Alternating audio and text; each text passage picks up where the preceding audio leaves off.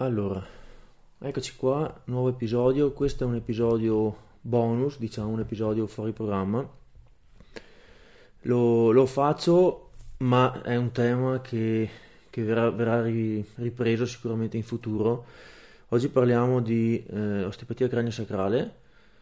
In particolare parliamo della sua efficacia, della sua utilità e soprattutto della ricerca che c'è dietro. Allora, è una roba un po' di nicchia, è una roba che so che a tanti non frega una cippa di niente, perciò se non vi interessa questo argomento, visto che oggi parliamo solo di questo,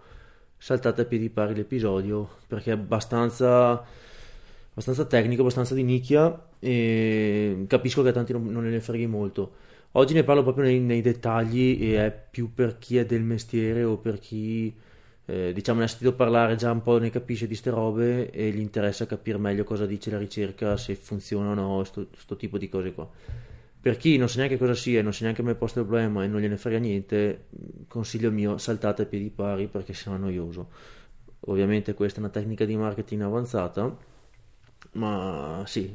siccome è abbastanza lungo, il discorso è abbastanza tecnico e io do per scontate tante cose. È fruibile sta roba qua per chi è già appassionato, per chi già si interessa o per chi ci ha già sbattuto la testa, quindi per tutti gli altri probabilmente diventa una roba noiosa. Cercherò di limitarmi al topic, cioè efficacia della terapia craniosacrale, e divagare meno possibile su osteopatia e mille altre cose annesse, perché sennò diventa infinito il discorso e letteralmente da starci qua ore, ma sarebbe da starci qua ore anche solo con questo discorso di craniosacrale. Però cercherò di renderlo il più appetibile possibile per chi anche non è così tanto dentro i tecnicismi, ma tenete conto che la mia idea è quella di parlarne di queste cose qua con altri ospiti nel podcast, che arriveranno a breve, o comunque prima o poi riuscirò a organizzare per fare altri episodi, e ne parleremo con più calma, con altri punti di vista, quindi sentirete anche opinioni di altre persone e magari in un'ottica un po' più divulgativa, no? Perché quello che dirò oggi è un po' più di nicchia. E prima di partire con tutta sta robaccia qua, vi ricordo come sempre che molto di quello che dico lo trovate in formato scritto sul mio sito, sul mio blog calabrettasimone.it, metto il link in descrizione. Sempre sul mio blog calabrettasimone.it trovate anche altri articoli, altre cose pubblicate tempo indietro. Ci sono decine e decine di articoli gratuiti completi, senza pubblicità, senza niente, potete leggere tutto quello che volete. Vi consiglio ovviamente di guardarli, soprattutto per chi fosse interessato a qualche tecnicismo in più, qualche numero in più che magari così a memoria o al volo o di getto non riesco a portare sul podcast, anche perché sul podcast voglio parlarne in maniera diversa. Sempre sul sito calabrettasimone.it trovate anche la sezione servizi, sempre dal menu in alto a destra. Lì trovate tutte le informazioni su coaching online, consulenze, programmi di allenamento, videochiamate per consulenze, corsi di formazione sull'allenamento della forza in appuntamento, tutte queste robe qua. Trovate tutti i dettagli, costi, modalità eccetera lì. Ultima cosa, date un'occhiata anche al mio Instagram calabretto_simone e alla mia pagina Facebook calabretto S trainer. Lì sono molto più attivo che sul podcast o sul sito, perché non sempre metto tutto sul sito, e se date un'occhiata lì, insomma, se seguite un attimo la pagina sicuramente siete più aggiornati, magari salta fuori qualcosa di interessante che poi non viene più pubblicato sul podcast o sul sito. Ultimissima cosa, se dovete acquistare materiali di powerlifting vi consiglio di acquistare dal sito powergear.it e utilizzando il codice sconto Calabretto avete anche uno sconto sul totale. Bon, detto ciò, entriamo nella questione. Allora, prima di parlare di cranio sacrale e di osteopatia cranio sacrale, parto con un paio di disclaimer. I disclaimer sono i seguenti. Allora, io sono di parte chiaramente, in quanto osteopata è chiaro che ho un conflitto di interessi. Come mi è successo altre volte, cercherò di essere il più oggettivo, il più trasparente e il più imparziale possibile. Io questi discorsi qua di oggi li sto facendo per portare avanti altre cose che ho scritto e pubblicato in passato, e mi è stato chiesto di approfondire, mi è stato chiesto cosa ne pensavo del cranio sacrale, Questo podcast probabilmente è la modalità più pratica per parlarne, perché si riesce a fare discorsi un po' più articolati rispetto ai formati schifosi che ci sono sui commenti di varie piattaforme social che non ti permettono di parlare bene. Io, come ho detto più volte, nonostante abbia un conflitto di interessi, non ho nessunissima paura ad ammettere le criticità di diverse cose dell'osteopatia. Chi mi conosce lo sa, ne ho parlato tante volte, chi era a scuola con me lo sa benissimo che non mi sono risparmiato dal criticare tante cose. In particolare nell'ambito cranio sacrale io non ho tante belle parole da dire, nel senso che più di qualche volta ho espresso del scetticismo, più di qualche volta mi sono lamentato, più di qualche volta ho detto guarda, secondo me qua c'è qualcosa che non quadra. In particolare non mi convince il modello teorico che ci sta sotto, ci sono diverse cose, il modello di Sutherland, tutti gli assi di movimento, tutte queste cose qui, non mi convincono molte cose, nonostante non sia tutta una stupidaggine, non sia tutta una farsa, non sia tutta una puttanata come spesso si finisce col dire. Perciò questa è la premessa, ok? Molto di quello che io oggi tiro fuori, cito e ne parlo è venuto fuori qualche anno prima, mentre io facevo delle ricerche, approfondivo il materiale per fare la tesi, quando ho finito osteopatia, per fare la tesi l'ho fatta su cranio sacrale. Io sono partito convinto che avrei trovato una valangata di prove di inefficacia, cioè avrei trovato un sacco di studi, di dati che dicono che non funziona, che non sta in piedi, che è tutta una farsa, che qua, che là, perché questa era la narrativa in voga, cioè questo era quello che sentivo a destra e a sinistra da tutti, questo era quello che mi era stato inculcato in testa e ho detto adesso sarà un bagno di sangue, ma io ero sicuro che avrei trovato un sacco di dati contro, cioè che dimostravano che non funziona, e io volevo fare la tesi proprio su questo, perché volevo portare a scuola una visione molto critica di quella che era l'osteopatia craniosacrale classica e tramandata nelle scuole, consapevole che mi sarei riversato addosso un sacco di polemiche, di rischi e di merda. La cosa curiosa è stata che io, nonostante ero già in partenza critico, nonostante pensassi di trovare tutto il materiale contro e nonostante lo volessi anche dimostrare, perché questa era sostanzialmente la mia tesi, mi sono dovuto ricredere. Con grande sorpresa mi sono dovuto ricredere, ho detto ragazzi, io non riesco ad affermare in maniera trasparente e onesta su questi dati che non funziona, non lo si può dire da questi dati, cioè mi spiace ma non lo posso affermare perché non è quello che dicono sti dati. E adesso ne parliamo, adesso vediamo perché dico sta cosa qua. Allora, come io ho messo il mio conflitto di interessi, e ripeto cercherò di essere il più trasparente possibile, tenete a mente che quando si parla di questi temi sono facili che, come dire, è facile che si scaldino gli animi, perché molte volte si finisce con fare delle guerre di categoria e trascurare gli argomenti, cioè non si parla più dell'argomento ma si parla della categoria, no? Quindi si mette a guerra l'intera osteopatia o gli osteopati e non si parla più del merito, no? Non si parla più dell'argomento, non si va dentro sul spiegare perché questa cosa dovrebbe funzionare o meno. Quindi io ho detto il mio di conflitto di interessi, tenete bene a mente che quando si parla di queste cose ci sono altre persone che hanno conflitti di interessi di altro tipo e magari tendenzialmente hanno una visione che li porterà più facilmente a credere a un'altra versione di questa storia. Io vi dico in maniera più oggettiva quello che ci dice la letteratura. Allora, quando si parla di cranio sacrale, immancabilmente quello che viene fuori è una review sistematica del 2016. Adesso io qui non ho tutto sott'occhio a memoria, vado un po' così a braccio, ripeto, trovate molto di più sul mio sito, perché molto di quello che dico è preso da un articolo che ho pubblicato sul blog. Questa review del 2016 è ipercitata da sempre, ogni discussione, ogni volta che viene fuori qualcosa su osteopatia, in particolare sull'osteopatia craniosacrale, viene fuori questo argomento qui, e l'argomentazione è questa review sistematica, che le review sistematiche hanno un certo peso nella gerarchia delle evidenze, dimostra che, citando le conclusioni finali della review, le prove di efficacia dell'osteopatia craniosacrale sono almost non existent, cioè praticamente come se quasi non esistessero neanche le prove di efficacia, quindi in maniera categorica l'autore conclude che, ragazzi, qui non c'è nessuna prova che sta roba funzioni.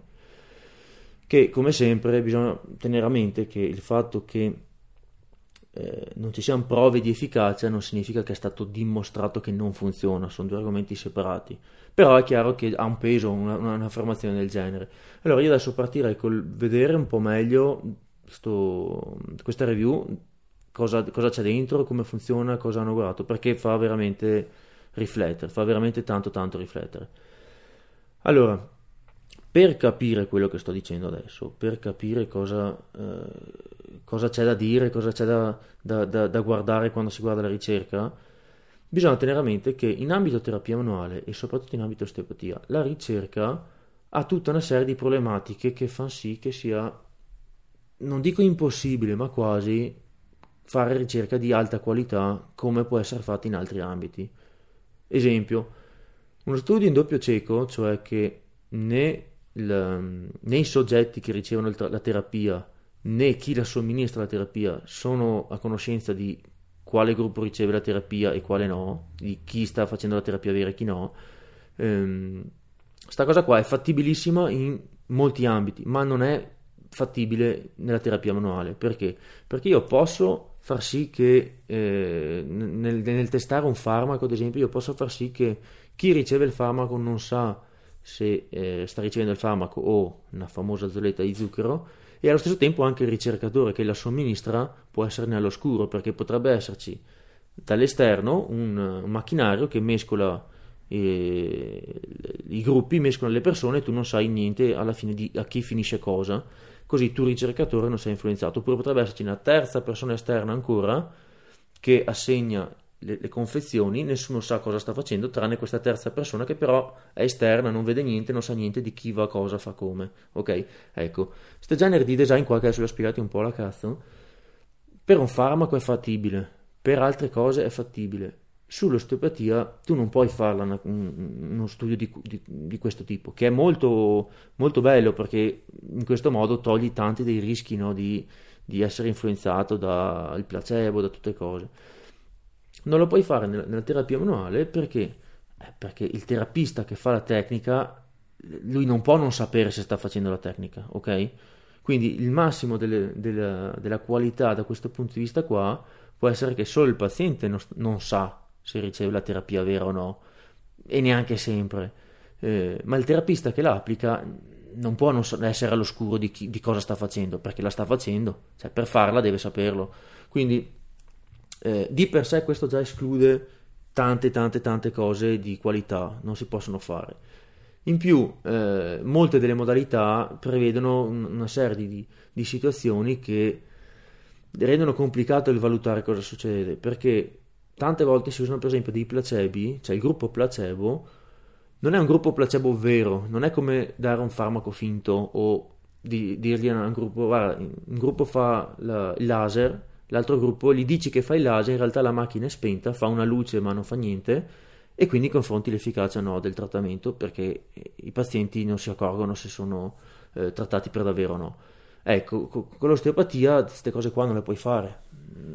Come fai? Se tu comunque li tocchi le persone, comunque le massaggi, le tocchi, le guardi, le prendi in cura, quindi è un placebo veramente anche semplicemente mettere le mani lì a caso e far finta di fare delle cose. È vero che non stai facendo mai la tecnica codificata come dovrebbe essere,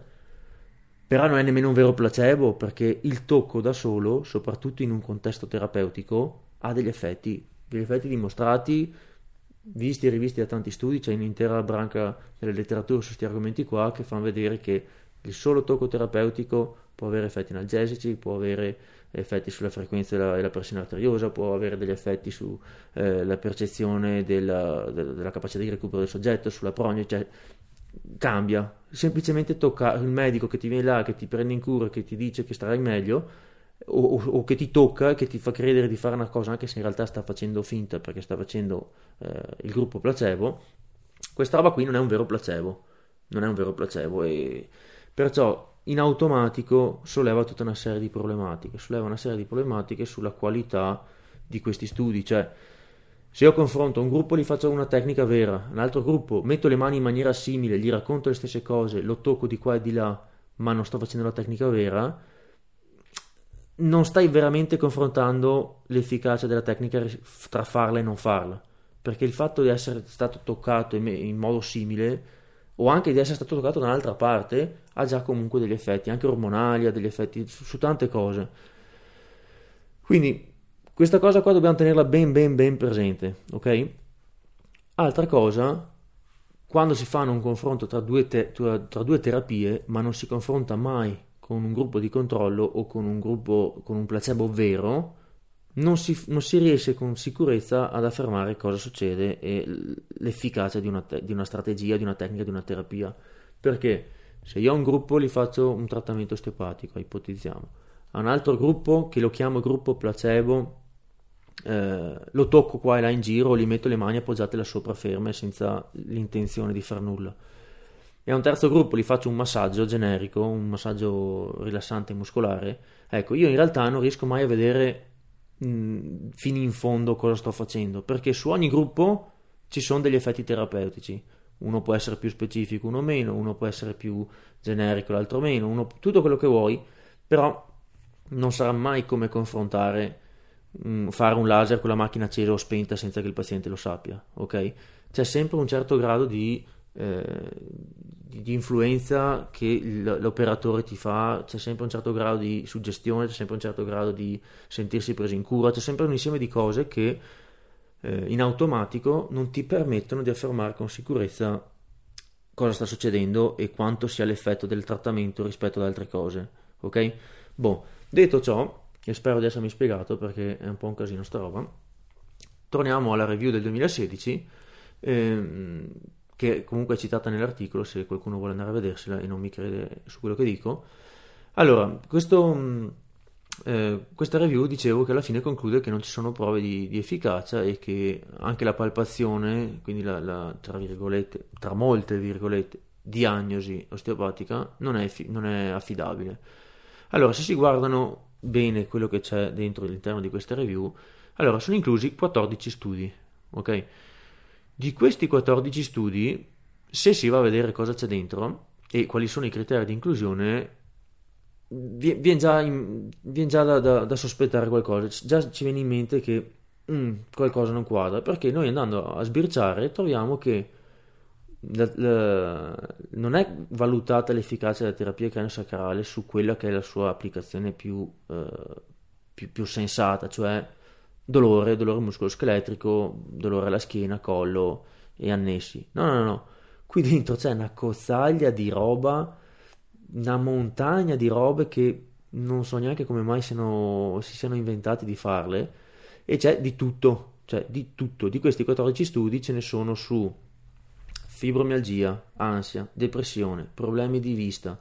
dolore pelvico alle donne in gravidanza, coliche negli infanti nati pretermine, emicrania, deficit di attenzione, cioè c'è di tutto. Quindi già questo, e sono tutti diversi, cioè è una review sistematica che però non è che dice faccio una review sistematica su, non so, il mal di schiena, è una review sistematica che prende dentro 14 situazioni completamente diverse, e sono tutte molto particolari, cioè non è,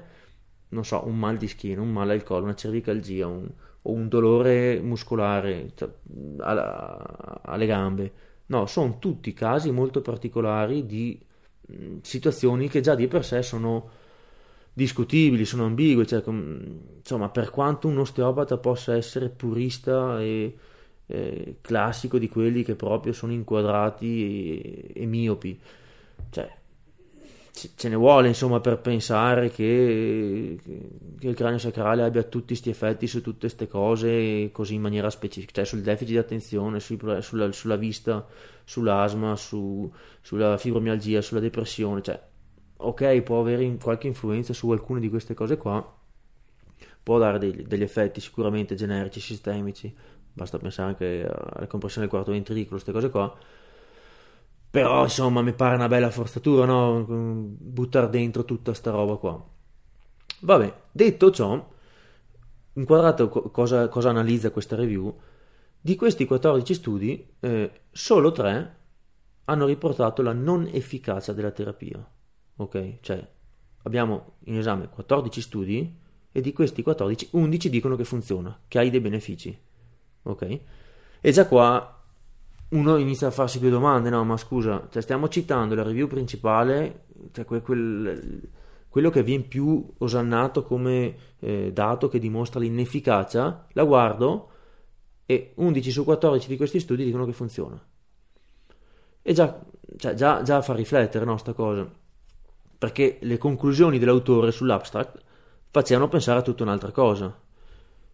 mentre se andiamo a guardarcelo con calma la percezione che abbiamo anche così a colpo d'occhio è molto diversa.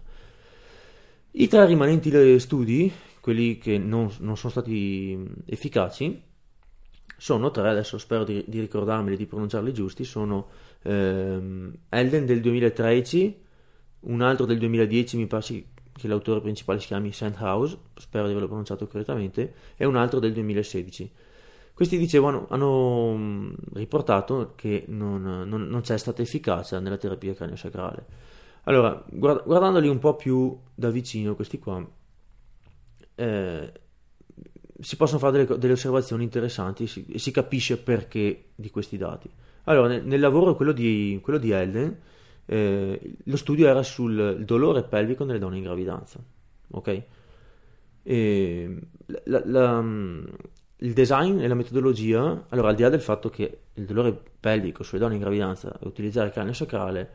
ok, lo posso capire, un osteopata vedrebbe il senso di fare una cosa del genere, è sempre un campo di applicazione molto particolare, specifico, ok? Passiamoglielo. Il design era non così pessimo come altri, nel senso che c'era un gruppo in cui facevano tutta la fisioterapia classica, quindi esercizi a casa, fascia contenitiva e mille altre cose, nell'altro gruppo invece facevano uguale identico più terapia craniosacrale, cioè era un'aggiunta alla terapia craniosacrale. La cosa curiosa di tutto questo è che quello che hanno chiamato terapia craniosacrale, mi viene da ridere perché adesso è una lunga storia quella che sto per dire, ma quello che hanno chiamato terapia craniosacrale in realtà era un protocollo di tecniche, e già qui parliamone, applicato da ben due terapisti che in realtà non sono osteopati. Cioè, se noi andiamo a vedere il testo dello studio, andiamo a leggercelo, quello che viene passato come osteopatia craniosacrale in realtà è un protocollo di tecniche fatte da due fisioterapisti, quindi non osteopati ma fisioterapisti. Questa è una distinzione importantissima perché la formazione che fanno i fisioterapisti è differente da quella che fanno gli osteopati, e è competenza e ambito osteopatico il cranio sacrale, il che non significa che nessun fisioterapista possa fare bene queste cose qua, però è chiaro che se io voglio testare l'efficacia dell'osteopatia prenderò un osteopata che è formato in osteopatia per fare le tecniche che si fanno in osteopatia, non prendo un'altra figura per fargli fare delle cose che non sarebbero il suo ambito e delle tecniche che non sono nemmeno di osteopatia. Questo tenetela a mente perché è una costante in tutto quello che parleremo qua oggi, sta cosa qua torna sempre o quasi. Comunque il gruppo che riceveva anche la terapia craniosacrale, se così si può chiamare, ha avuto un miglioramento maggiore, cioè c'è stata una significativa differenza, cioè se quelli che hanno aggiunto il trattamento craniosacrale con tutte queste tecniche hanno avuto una riduzione del dolore maggiore, e insomma ci sono stati dei cambiamenti misurabili, significativamente statisticamente significativi, però non si superava i 30 punti nella scala VAS. Cosa vuol dire? Vuol dire che in una scala che misura il dolore, perché ci sia una cosa che a noi clinicamente interessa, cioè qualcosa che dice ok, sta roba che vediamo è sufficientemente grande da avere un'utilità, avere un senso, mi cambia qualcosa nella pratica, tendenzialmente si considera un cut-off di 30, cioè deve superare una soglia di 30 punti su questa scala per dire ok, se supero i 30 punti è una cosa che effettivamente cambia dopo nel pratico. In questo caso non superava i 30 punti e quindi sostanzialmente hanno detto sì, ok, è migliorato, però non era probabilmente una cosa così che mi cambiasse così tanto, perché sì, c'era un cambiamento minimo. Quindi anche qui, questo che è uno dei soli tre studi all'interno della review che mostrano la non efficacia, in realtà mostra un'efficacia, solo che questa efficacia non è talmente grande da diventare utile e pratica. È statisticamente significativa ma non utile, e comunque era fatta, non era cranio sacrale fatta da osteopati, ma erano dei fisioterapisti che facevano un protocollo di tecniche, eccetera eccetera. Gli altri due lavori invece, quindi gli altri due studi che dicevo nei restanti, indagavano invece una problematica di vista, cioè dell'occhio, della capacità di visiva, e mi pare che fosse quello delle coliche nei bambini. Comunque sono sicuro che fosse nei bambini nati pretermine. In questo caso non c'era l'efficacia statisticamente superiore rispetto al gruppo di controllo, quindi qui ho poco da dire dal punto di vista metodologico, nel senso che era piuttosto chiaro che non ha funzionato il trattamento, però sinceramente sti cazzi, nel senso che non migliori la vista o che non mi cambi le coliche dei bambini nati pretermine, me ne frega anche fin là, perché non è per questo che scelgo di fare il cranio sacrale. Cioè, qua stiamo facendo riferimento veramente a un ambito di nicchia molto particolare, che io onestamente, se mi viene un paziente in ambulatorio per un problema di vista, non sono io la figura che fa per lui, ecco. Quindi questo bisogna chiarire che ci sta, non ho niente a dire, però me ne frega fin là, nel senso che non rientra in quella che è la tradizionale applicazione del cranio sacrale. Quindi questi erano tutti questi enormi dati contro il cranio sacrale, mentre vediamo i restanti 11 studi, no? Che, ripeto, sottolineo, hanno mostrato gli effetti favorevoli, hanno mostrato un'efficacia, l'hanno dimostrata. Però anche qui, nonostante abbiano dimostrato un'efficacia, perché questa cosa fa sorridere, la metodologia e come è stato fatto il tutto è al limite dello scandaloso, cioè è una cosa che è vergognosa come è stato fatto. Io non capisco perché non se ne parli più di tanto, io non sento nessuno parlare di ste robe qua, e qua mi permetto una piccola parentesi, perché la mia ipotesi sul perché nessuno parla di sta roba qua è che da un lato chi vuole parlare di questi argomenti qua ha tutto l'interesse nel screditare questo argomento per conflitti di interessi vari, eccetera, e li capisco, quindi non entrano nei dettagli, nei meriti, perché o non li capiscono perché sono appartenenti ad un'altra categoria e non hanno la formazione su quest'ambito qui, oppure non gli interessa neanche, cioè prendono per valide le ultime righe fatte dall'autore e via, basta, e chi si è visto si è visto.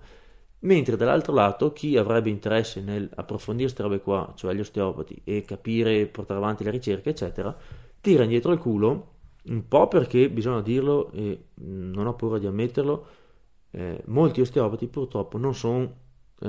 formati nel metodo scientifico, non hanno la capacità di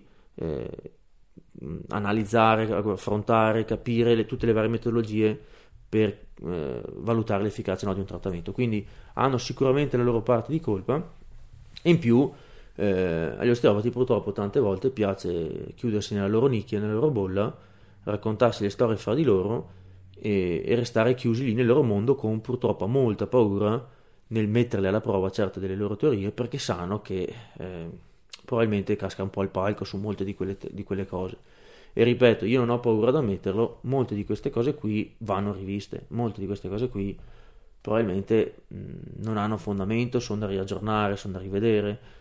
che non significa che sia tutta una farsa, che sia tutta una fuffa, che non funzioni un cazzo,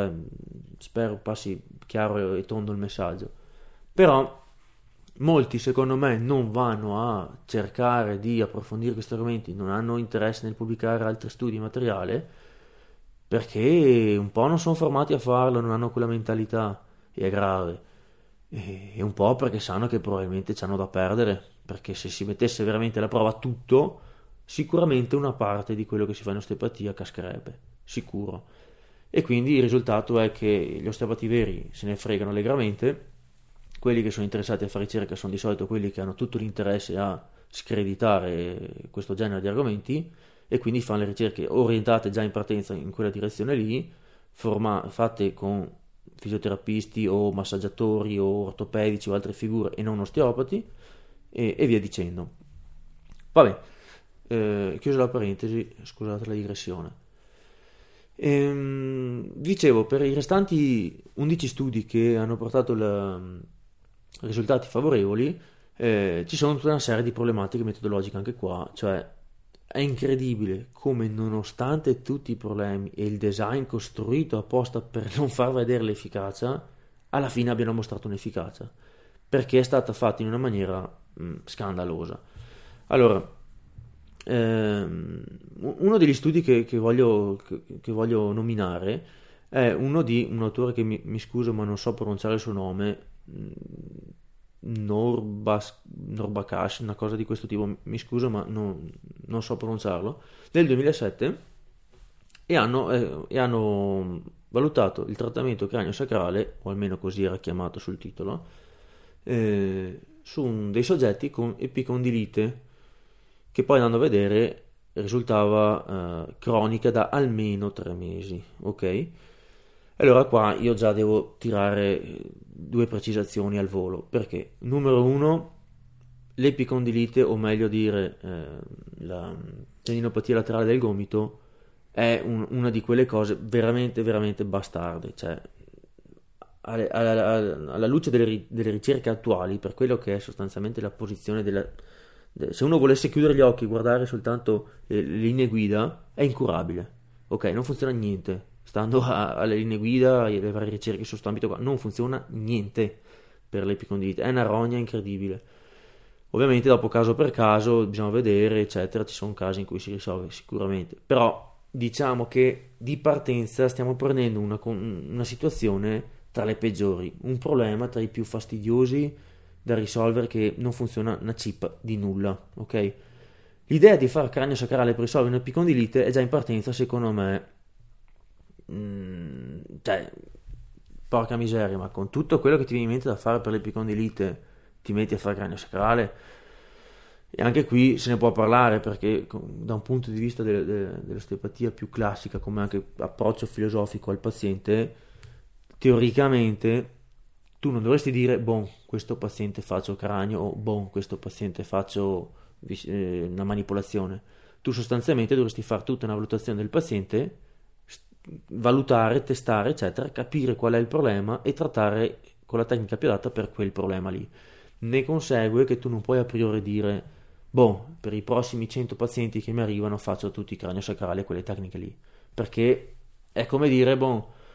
per le prossime macchine che mi arrivano in officina, a prescindere da quale sia il problema, io a tutte quante gli cambio l'iniettore, boh, così a caso gli metto a tutti un iniettore nuovo. Vabbè, ce ne sarà qualcuna con l'iniettore rotto e la risolvi, e gli altri, cioè tu hai cambiato un iniettore che non c'era bisogno e non hai guardato quello che aveva veramente bisogno. Ecco,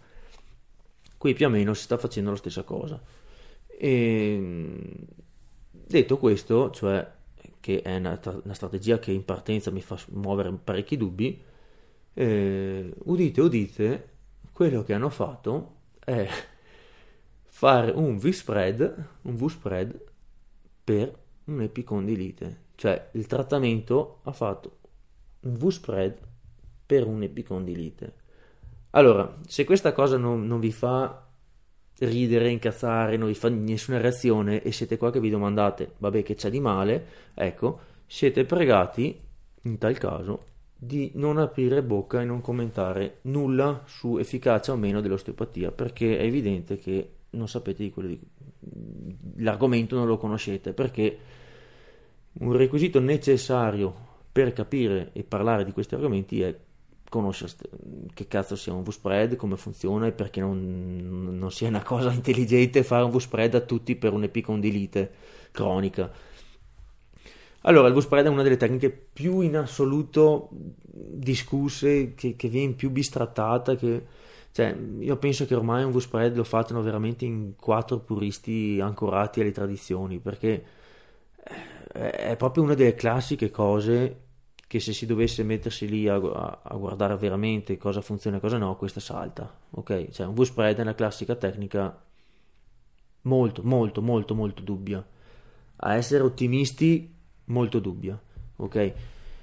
Viene pochissimo utilizzata. Adesso non sto qui a spiegare come funziona, come si fa, perché è un casino e perché è un macello, Però insomma questo è per dire che stiamo prendendo la cosa meno, probabilmente meno efficace o con più dubbi, la stiamo mettendo per trattare una cosa che probabilmente è quasi irrisolvibile e è un casino,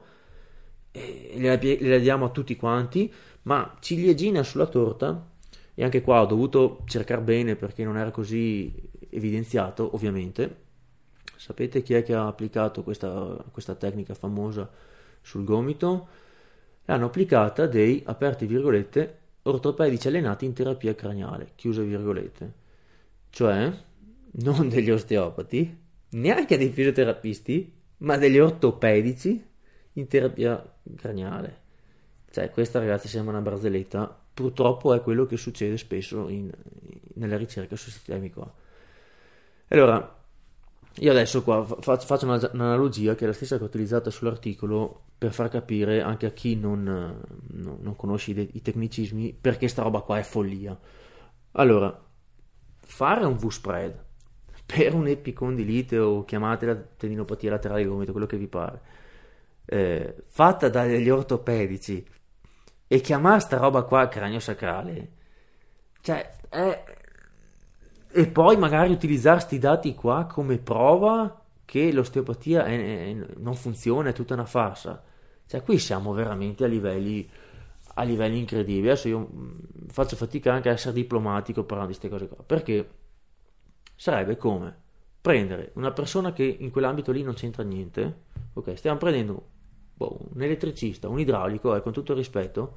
e gli diamo in mano gli ultrasuoni o la tecraterapia, quello che volete, gliela facciamo fare a un paziente che ha un problema che non c'entra niente, cioè non so, il mal di pancia, ok? Gliela facciamo fare all'idraulico, ok? Che non è il suo mestiere, gliela facciamo fare spenta, ok? Quindi questo elettromedicale spento, neanche lo accende, e dopo vediamo cosa succede. Viene fuori che non succede un cazzo. E noi concludiamo, in base a questo esperimento qui, quindi tutta l'intera fisioterapia è una farsa, visto? Questa è la prova che la fisioterapia sia tutta una pagliacciata, non funziona, inefficace. Cioè, ci rendiamo conto che sta roba qua non sta né in cielo né in terra. Ma la cosa assurda, la cosa che mi ha fatto morire da ridere, è che in questo particolare caso dell'epicondilite, col V-spread e tutti, cioè partita malissimo in partenza, addirittura un pochino qualcosa ha fatto, cioè inaspettatamente qualcosa ha fatto, cioè c'è stato un miglioramento, un leggero miglioramento dei sintomi di questi poveri cristi, l'hanno avuto non si sa come perché è impensabile, eppure, cioè capite il paradosso, cioè è impostato tutto male in partenza, è fatto in una maniera scandalosa, nonostante questo mai migliorano pure un pochino, e si usa sta roba per dimostrare che il cranio sacrale non funziona. Cioè io veramente non ho parole su come si è gestita tutta sta ricerca, tutte queste cose qua. Poi adesso questo era il caso più emblematico e spero di essermi spiegato in maniera potabile anche per chi non è dentro queste tecniche. Ma ci sono tantissime altre problematiche su questo tipo di ricerche, ce ne sono tantissime, questa è solo veramente la punta dell'iceberg, perché un altro classico, che adesso ne approfitto per spiegare gli altri studi in questa review tanto citata, un altro grandissimo classico è che non si confrontano un metodo, un trattamento, quindi in questo caso cranio sacrale, rispetto a un placebo o rispetto a un gruppo di controllo, non è fatto quasi mai sta roba qua, ok? Quello che fanno è confrontano il gruppo terapia-trattamento, quindi cranio sacrale, rispetto a un'altra terapia, che anche questa di solito è una terapia che è utilizzata, che probabilmente ha una qualche forma di efficacia più o meno valida che sia, no? Quindi non fanno, ad esempio, un gruppo gli faccio la terapia cranio sacrale e l'altro gruppo gli do un farmaco finto, un placebo, gli dico che gli faccio laser con la macchinetta spenta o gli dico di fare, non so, di prendere quell'integratore, in realtà non c'è niente che dovrebbe curarlo. Cioè non è fatto così che poi effettivamente puoi dire se sta roba funziona o no. No. A un gruppo magari gli faccio cranio sacrale, all'altro gruppo gli faccio una qualche tipo di altra terapia manuale, cioè gli faccio magari trigger point, gli faccio un massaggio muscolare, gli faccio il massaggio trasverso profondo, li faccio... a volte ci sono anche farmaci in mezzo, cioè pensa a te, oppure si mescolano questi fattori qua, quindi non hai mai la possibilità di dimostrare qualcosa contro un vero placebo. E ti dico, a me andrebbe anche bene un placebo fatto da finta terapia manuale, cioè posiziono le mani lì, faccio delle cose a caso, faccio finta cercando di non fare niente di terapeutico. Questo, anche questa roba qua, che non è un vero placebo ma è già qualcosa, mi andrebbe bene, ma non c'è praticamente mai, cioè non c'è quasi mai, non c'è mai. E quindi qual è la situazione? Che se tu fai uno studio comparativo, perché si chiamano studi comparativi questi qua, no? Dove hai un tipo di trattamento rispetto a un altro trattamento e vuoi vedere quale funziona meglio. Uno scenario classico è, non so, abbiamo persone con mal di testa, abbiamo due farmaci, uno è un classico farmaco usato già da tempo per il mal di testa, e voglio testare un nuovo farmaco per vedere se è più o meno efficace di quell'altro che si è sempre usato. Ecco, questi sono studi comparativi per appunto confrontare due tipi di trattamenti, e l'idea è quella di capire se questo nuovo farmaco è più o meno efficace rispetto all'altro, ok? Però tu non puoi sapere di per sé un farmaco nuovo se funziona se non lo confronti con un placebo, ok? Quello che hanno fatto qui in questi studi qui, ma è l'esempio dello studio del 2016 di Sanchez, è l'esempio di altri che c'erano sotto dopo. A un gruppo li facevano, aperte molte virgolette, cranio sacrale, che poi non era neanche quello, perché vabbè. E all'altro gruppo ma gli facevano un massaggio decontratturante, gli facevano un trigger point, gli facevano altre cose. E poi vedevano che tra i due gruppi non c'era differenza, o c'era una differenza minima. Conclusione, la terapia craniosacrale non ha, cioè tra i due gruppi non c'è statisticamente nessuna differenza, che è vero, perché è vero, non è una cosa falsa, ma messa così da uno che legge le ultime due righe conclusive, che è quello che di solito fanno, sembra che non funzioni, ma non è vero che non funziona, tu non lo puoi sapere se non funziona. Tu l'unica cosa che sai da questi dati è che il gruppo terapia e l'altro gruppo hanno avuto gli stessi risultati, ok? Quindi che leggendoli dopo sono entrambi migliorati, cioè sono entrambi migliorati, però siccome non c'è stata una differenza abbastanza grande tra i due gruppi, non puoi affermare che uno dei due sia superiore rispetto all'altro come efficacia, no? E quindi l'autore spesso conclude che non c'è differenza, ma questo non significa che averli fatto craniosacrali non funziona. Questo casomai dimostra che fare il cranio sacrale funziona tanto quanto il massaggio che hanno fatto, o l'altro tipo di trattamento che gli hanno fatto, o il trigger point, o quel cavolo che era, ok? Quindi tu non puoi usare sta roba come prova che non funziona, perché non lo sai, perché non l'hai mai confrontato con un gruppo placebo, con un gruppo di controllo o con quel cavolo che è. Tu l'hai semplicemente confrontato con un'altra efficacia e con un'altra terapia, scusi, e visto che sono efficaci praticamente uguali,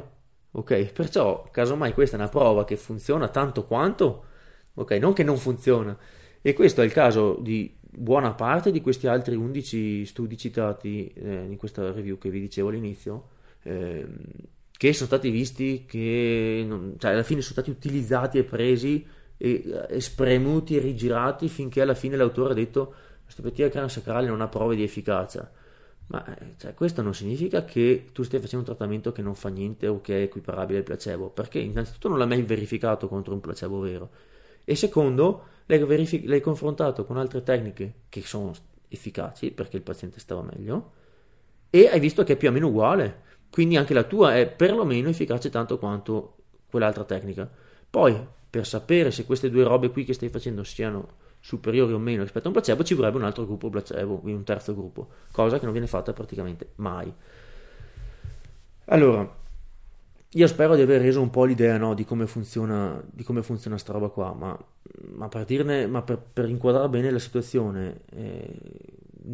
spesso tutte queste problematiche si sommano, non so neanche che uno studio ha una di queste problematiche e un altro studio ha un'altra. Spesso si sommano, cioè ci sono tutte o più componenti problematiche nello stesso studio, cioè nello stesso studio magari non c'è un gruppo placebo ma è uno studio comparativo, il cranio sacrale non era vero il cranio sacrale ma era un protocollo di tecniche bla bla bla, non c'era un placebo ma c'era mai un altro massaggio o cose così, gli operatori non erano manco osteopati, erano magari fisioterapisti, cioè, praticamente sempre. Io credo che nessuno di questi studi di cui parlo oggi sia stato fatto da veramente osteopati veri, cioè sono quasi sempre fatti da altre figure. E nonostante tutto questo, nonostante tutte queste problematiche, la maggior parte di queste volte qui si trova un'efficacia, cioè è incredibile, cioè è incredibile. Ora qual è il discorso, qual è le riflessioni che si possono fare su questa review famosa che viene da tutti citata, che come prova di inefficacia? Allora, questa review, a parer mio, non ho paura a sbilanciarmi nel dire che l'autore aveva un intento palese, ok? Era chiaro dalla prima riga. Quando tu leggi la prima riga già capisci dove voleva andare a parare questo autore qui, cosa voleva a tutti i costi dimostrare e come ha spremuto le parole e le ha girate in modo che si percepisse una cosa, cioè voleva portare dati a favore del fatto che l'osteopatia non sia efficace, ok? Molte delle cose che sono state fatte qui, anche dei criteri di inclusione, di cosa si è stato preso dentro, secondo me è stato fatto in malafede. Poi spero di sbagliarmi, spero tutto quello che volete, però per me è evidente, ok?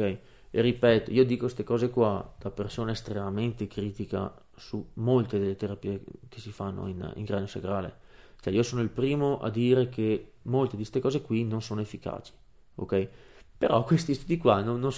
ti dimostrano proprio un cavolo, non puoi dire che in base a queste review è inefficace questo tipo di terapia, ok? Ricapitolando come hanno gestito, cioè, questo studio, la situazione assurda è: hanno preso 14 studi e ci hanno buttato dentro di tutto, cioè la maggior parte degli ambiti erano controversi, non specifici, cioè asma, dolore dalle coliche nei bambini, emicrania, depressione, fibromialgia, cioè di tutto, ok? Quindi già in partenza stiamo buttando dentro robe a caso perché ci interessa buttare dentro robe a caso. Poi gli studi non sono praticamente mai fatti da osteopati ma da altre figure e con design posti male in partenza, ok? Molti sono studi comparativi, che non c'è un gruppo placebo vero, non c'è la possibilità di capire l'efficacia di un trattamento, perché se mi metti come gruppo di controllo un massaggio e poi mi dici che non c'è differenza rispetto al gruppo di controllo, cioè come cavolo, cioè vabbè. E tra l'altro, come dicevo prima, la maggior parte delle volte è un'enorme forzatura chiamare sta roba cranio sacrale, è un'enorme forzatura perché un protocollo di tecniche standardizzate spesso neanche sul cranio, spesso neanche l'hanno mai toccato il cranio, spesso non ha mai nessuno valutato eventuali problematiche, disfunzioni per test, per capire cosa fare, che tecnica utilizzare, zero. Protocollo standard di tecniche fatte da altre figure non osteopati che a tutti, a prescindere, applicano una serie di tecniche spesso generiche, vaghe, un po' di qua, un po' di là, diaframma, questo che altro. E tutto questo, nonostante questo disastro, 11 su 14 studi dimostrano l'efficacia. Di quegli altri 3 che restano, uno mostra che è efficace, ma non è così tanto efficace da fare chissà che differenza a livello pratico. Gli altri 2 sono sulle coliche, sui problemi di vista e non c'è efficacia, e questo ok. Io non con tutta la trasparenza e l'onestà possibile, io non posso vedere come questo tipo di dati possono essere utilizzati come prova che l'osteopatia non funziona, l'osteopatia cranio sacrale non funziona. Cioè, se qualcuno vi cita questa review, e di solito è così, per dimostrare che l'osteopatia cranio sacrale non funziona, sappiate che in base a quello che ci siamo detti, che o non ha approfondito, non è andato dentro nei dettagli, non ha cercato di capire, e quindi cioè, stai parlando di cose che non hai conoscenza, oppure sei malafede, cioè non ci sono tante altre opzioni, o non capisci, non hai approfondito, non sai e non hai capacità per distinguere. Come dicevo prima, se non sapete cos'è un V-spread non potete utilizzare sta review come prova, oppure hai l'interesse perché ti calza con le tue idee di sostenere certe tesi e usi i dati come ti comoda meglio. Però ripeto, Questo non significa che tutta l'osteopatia cranio sacrale sia una meraviglia, funzioni perfette, eccetera. Lo ribadisco più volte, non è così. Ora, per concludere, perché voglio tagliare un po' corto, se no vado avanti all'infinito con questi discorsi, è bello notare come la review più citata, cioè il dato più citato in quest'ambito, sia questa review del 2016 che vi dicevo, no? E è sempre tirata fuori quando si discute, quando vengono fuori questi discorsi. Praticamente mai ho visto citare la review e la meta-analisi, correggo, la meta-analisi più recente che ci sia, che è quella del 2020, cioè nell'ordine temporale questa è la più recente, rappresenta lo studio, è quello di Heller del 2020, è lo studio più prestigioso e più di qualità che abbiamo su questo argomento, che indovina un po' cosa dice, dice che invece funziona, dice che invece è efficace, e fatalità questa qua è spesso ignorata, non lo so, quando si vuole portare dati su questo argomento. Allora, come mai sta review, questa meta-analisi dice che invece la terapia craniosacrale è efficace per il dolore cronico? Allora, la cosa curiosa è che alcuni degli studi inclusi in quest'ultima del 2020 sono gli stessi che c'erano prima. Quello che cambia è che i criteri di inclusione sono molto diversi, l'autore è un altro, e questo dice molto, ma stavolta non sono state messe dentro tutte robe a caso, come è stato messo dentro prima asma, roba che non c'entrava una cippa di niente. Hanno preso semplicemente la terapia craniosacrale per il dolore cronico, ok? E con tutti studi clinici randomizzati, e qua i risultati sono diversi, giustamente, ma perché? Perché i dati in realtà ci dicono cose diverse da quelle che sembravano trasparire velocemente guardando semplicemente le conclusioni dell'altra review. Questa review infatti sostanzialmente scusate, prende soltanto studi randomizzati clinici controllati, e ci sono gli studi sono su tecniche osteopatiche in pazienti che hanno avuto una diagnosi di dolore cronico.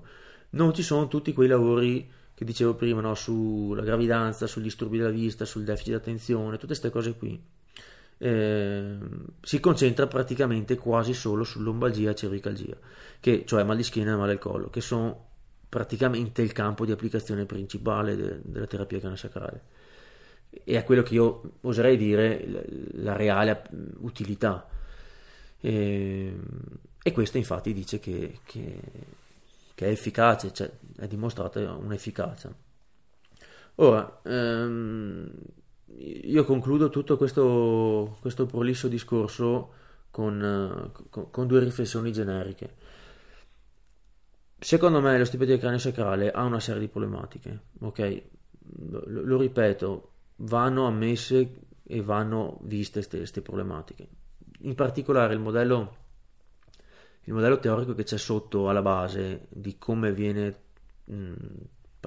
tramandata l'osteopatia craniosacrale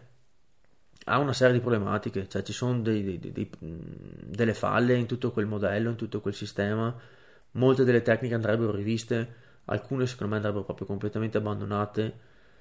Il V-spread è una di queste che io mi domando, non lo so, mi piacerebbe che venisse un po' vista in maniera un po' più scientifica. Ho enormi perplessità su una tecnica di quel tipo, secondo me ha pochissime se non nulle applicazioni, e quindi non sono qua a dire, a difendere a spada tratta il cranio sacrale, o a star qui a dire che col cranio sacrale salvi il mondo. No, non sto dicendo questo. Io sto dicendo che gli studi che si usano per dimostrare che non funziona non dimostrano che non funziona. Anzi, se proprio vogliamo metterla su quel punto di vista, da quel piano lì, cioè chiudiamo gli occhi, leggiamo le ultime ricerche, le conclusioni finali, dice l'esatto contrario, cioè che la meta-analisi 2020, la più recente, aggiornata e qualitativa, dice che funziona sul dolore cronico, soprattutto sul mal di schiena e collo. Da lì dire ok, tutta l'osteopatia craniosacrale è una figata, tutto funziona, tutta una meraviglia, no, non è quello che sto dicendo, non è quello che sostengo, non è quello che penso. Viceversa, chi ha portato avanti la narrativa opposta, dove citando in particolare questa review vecchia del 2016